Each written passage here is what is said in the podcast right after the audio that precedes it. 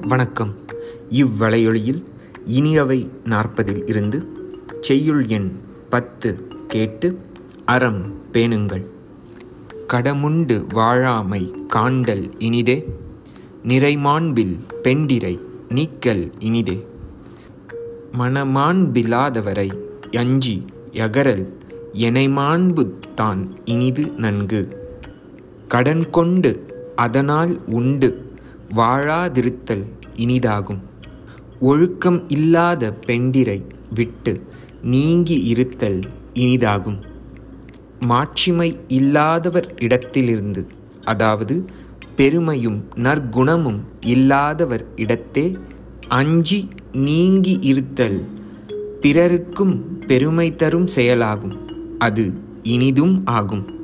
இதையே பூதன் பெருஞ்சேந்தனார். கடமுண்டு வாழாமை காண்டல் இனிதே. நிறைமாண்பில் பெண்டிரை நீக்கல் இனிதே. மனமாண்பில்லாதவரை யஞ்சி அகரல்.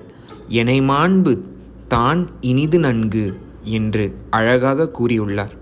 இவ்வளையொளி தங்களுக்கு நன்மை பயக்கும் என்று நம்புகிறேன். நன்றி.